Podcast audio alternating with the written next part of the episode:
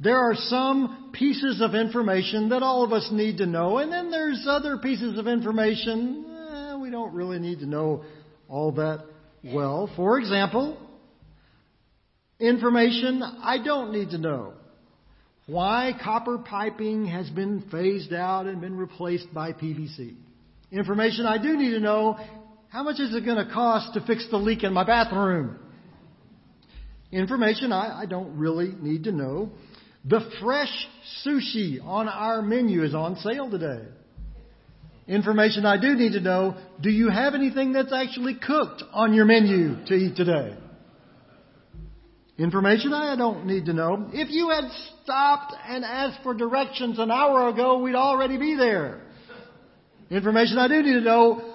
Okay, but how do we get there from here? There is information that we all need to know and other information that we don't need to know all that much. Adam and Eve needed to know the difference. They made the mistake of following some information they did not need instead of following the information that all of us need. We're going to see this played out here in the first verses of Genesis chapter 3. Very familiar story. It's been given different titles over the years. Some have called this the account of the fall of man. Others have called this the account of original sin. Some have called it the account of exactly what did you think was going to happen when you did that? Okay, I made that last one up. But you get the idea. Adam and Eve's disobedience not only forced them to leave a really nice neighborhood, it set the stage for everything that is wrong with our world today. So that makes this passage an important passage to understand. Not that there are any passages in the Bible that aren't important to understand, but, but this one is essential. It's vital for us to understand today what happened in the Garden of Eden and the impact that it still has on us today. So let's go back. Let's start at the beginning. God created Adam and Eve and placed them in an absolutely perfect place. Now think about that. They had everything that they needed. Everything. They did not have things they did not need. They had no guilt, no shame, no regrets. Nobody ever said, you know, those were the good old days, because today was always great. It was an amazing place until something happened. A snake started talking. We find the account here in Genesis chapter 3 verse 1. Now the serpent was more crafty than any of the wild animals the Lord God had made. He said to the woman, Did God really say you must not eat from any tree in the garden? My grandmother used to say if she had been Eve, this would not have been a problem because before the serpent had said anything, she would have whacked its head off with a garden hoe. And I saw her dispatch a few snakes just like that. So I think she's probably right. But this was the Garden of Eden. And there were no animals. This was another thing that, that was not in the Garden of Eden. None of the animals, including the snakes, posed a threat to Adam and Eve. There was no fear of any of the animals. The snake here is identified as a crafty one, and his words prove it. He starts off with words that should have been a clue to Eve. Hey, maybe I don't need to listen to this. He starts off with this question Did God really say? Now, biblical scholars have argued through the years whether the word used in Genesis for serpent is just another word for Satan, whether Satan embodied the snake, or whether Satan just found the closest animal and, and used it. No matter, the fingerprints of Satan are all over this. Notice how the temptation begins. The temptation does not begin with fruit in hand, or I guess the snake didn't have hands, maybe fruit on head. I don't know where a snake would put fruit, but it doesn't begin with that. The temptation begins by questioning God, by wondering, is this really what God says? Or what the serpent was actually asking was, is what God says really true? That's where sin starts. It doesn't start with something that's obviously evil that we immediately identify as wrong. No, temptation starts by wondering whether or not what God has said is right. We can know something right here now. If there is something that questions God's Word or that contradicts God's Word, it's not God's Word. If something makes you wonder whether or not the Bible is true or accurate, accurate or reliable or relevant, you can know from that moment that it's not from God. Adam and Eve should have known from the very first words out of the serpent's mouth. There is no way this is right. Anything that questions God is not from God. Now, don't misunderstand. God wants us to ask questions. Because God can answer our questions. If you don't think that God wants us to ask our questions, just read the book of Psalms. Over and over, the psalmist asks of God some very difficult questions. The psalmist cries out to God, Why does it seem like evil prospers? The psalmist cries out to God, Why have your enemies seemed to have overcome those who are following you? The psalmist cries out to God, God, why are you silent? But there's a big difference between the question that the psalmist asks and the question we hear in Genesis chapter 3. The difference isn't the question, the difference is the psalmist asked God. Eve and Adam, who was standing right there by her, he should have known better too. They could have stopped this entirely if they simply would have taken this question to God and said, God, is this what you mean? Is, is this what you've said? Help us to understand your word. Had they taken this question to God, the temptation would have ended right there, but that's not what they do. Instead, Eve tries to answer the question herself. So let's stop right here. God invites your questions. He wants your questions. He invites you to come to Him with the things about this world that you and I just don't understand. We can always go to Him and find in Him the answers that we need. When you have questions about the Bible, the best place to take them is to the Bible. Don't question the Bible without actually knowing what it says. Take your questions about God's Word to God's Word. The Bible never contradicts itself. And as you take your questions to God's Word, you'll see revealed within His Word exactly what it is you're looking for. Again, that's not what Eve does. Instead, she tries to answer the serpent's question herself. Let's go back to the story, Genesis chapter 3, verse 1. Now the serpent was more crafty than any of the wild animals the Lord God had made. He said to the woman, Did God really say, You must not eat from any tree in the garden? The woman said to the serpent, We may eat fruit from the trees in the garden, but God did say, You must not eat fruit from the tree that is in the middle of the garden, and you must not touch it, or you will die. Well, there's a problem here. They both got it wrong. God didn't say what the serpent said. God did not forbid Adam and Eve from eating from any of the fruit of any of the trees in the garden. God never said that. But He also didn't say what Eve said that He said.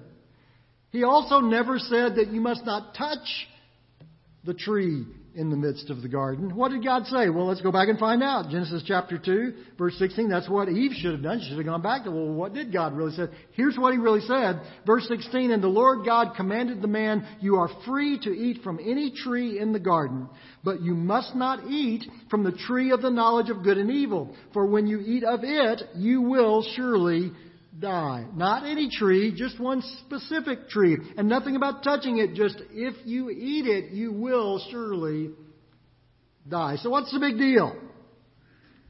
It's simple. If you're going to say that God said something, you better make sure that's actually what He said. That's the way cults get started. That's the way false religions get started. They, they take what God said and twist it around and make it become something it was never intended to be. It's the way people dismiss their own sin. It's the way we sometimes judge others in ways that we shouldn't. We, we make God's Word say things that it never said. The best way to avoid Adam and Eve's mistake is to know God's Word and to know the God of the Word. Now let's look at both of those today. First of all, we need to learn to love God's Word. We need to learn to love the Bible. Find ways that you can study God's Word, that you can study the Bible in ways that you actually will do it. And that's different for different people. Different tools, different techniques, some people it works for one person, doesn't work for another one. Find the one that works for you. We live in an age where there are all kinds of wonderful tools that are available to help us study God's Word. Many of them at very little or even no cost whatsoever. One no cost solution, become a part of a, of a Bible study group. We have lots of them here at National Heights. Become a part of a group where you can gather with other believers and, and just dig a little bit deeper into God's Word, learn more about what He has to say, find out ways to apply it to your life.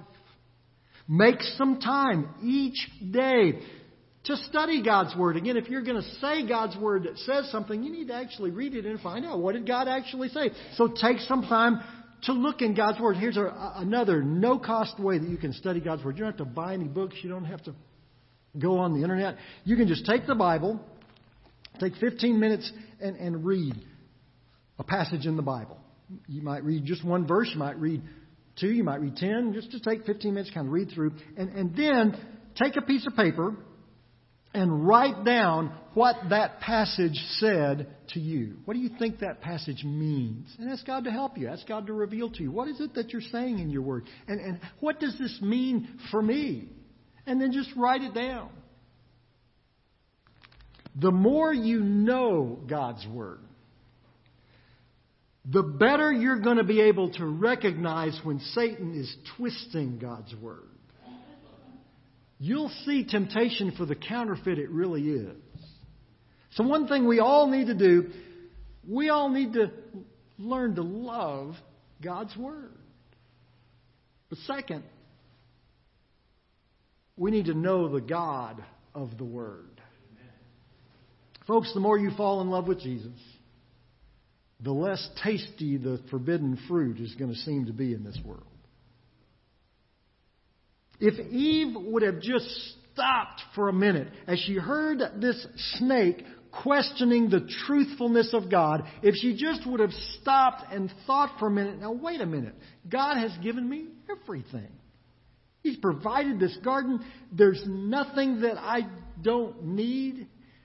God's provided everything that I could possibly desire. Everything is right here if she just would have thought for a minute about who gave her all of that, she would have realized that God would never lie. That God would have never misled her.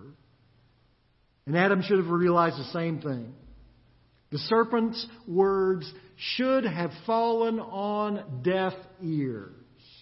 The only reason the serpent had any success was because he succeeded in making Adam and Eve question if God really loved them. If we will focus on Christ, we will always know how much He loves us. And His command won't be an obligation We'll see it as the very best for our life. The more we see the glory of Jesus, the less we will look at the fool's gold of this world. The best guard against temptation we could possibly have is to know God's Word and to know the God of the Word. Talking serpents won't have a chance. So I invite you to take the challenge this week. This week, just try it out for seven days. Each day, take 15 minutes. Find a passage in the Bible. If you're wondering about where to start, the Gospel of John's a great place to start. The teachings of Jesus. You, you, you can't get any better than that. And, and spend about 10 minutes of that 15 minutes just reading a passage. And maybe you'll just want to focus on even just one verse. That's okay. Just in that 10 minutes, you, you read what you feel comfortable reading through. Read what you can, can begin to understand. And then as you come to the conclusion of reading for 10 minutes, just take a moment and write down, okay, what did that passage mean to me? How's my life going to be different today because I just read that? Or, or what does this passage say about what God thinks about my life? What, what does this passage say about who God is? What does this passage say about what God desires for our world to be? Right, just write down. You'll be amazed as you come to know God's Word and as you come to know the God of the Word, how it will transform the way you see everything else.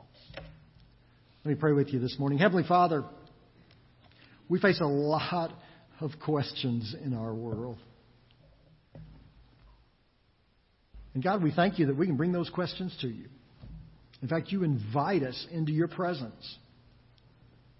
You have said in your word, if any man lacks wisdom, let him ask of God who giveth to all men liberally. That braideth not, and it shall be given. Lord, you, invite us to bring our questions to you. As we do so, Heavenly Father, we'll not get the world's wisdom, we'll get real wisdom from you. God, help us to bring our questions to your word. You have revealed your will within the Scripture. And so help us to see it that way, to understand just how amazing this book is that you've given us in the Bible. Help us to fall in love with your Word and help us to fall in love with you, the God of the Word. Help us to see the temptations of this world for what they really are. And the only way we can do that is if we know you. Help us, Heavenly Father, we pray in Jesus' name. Amen.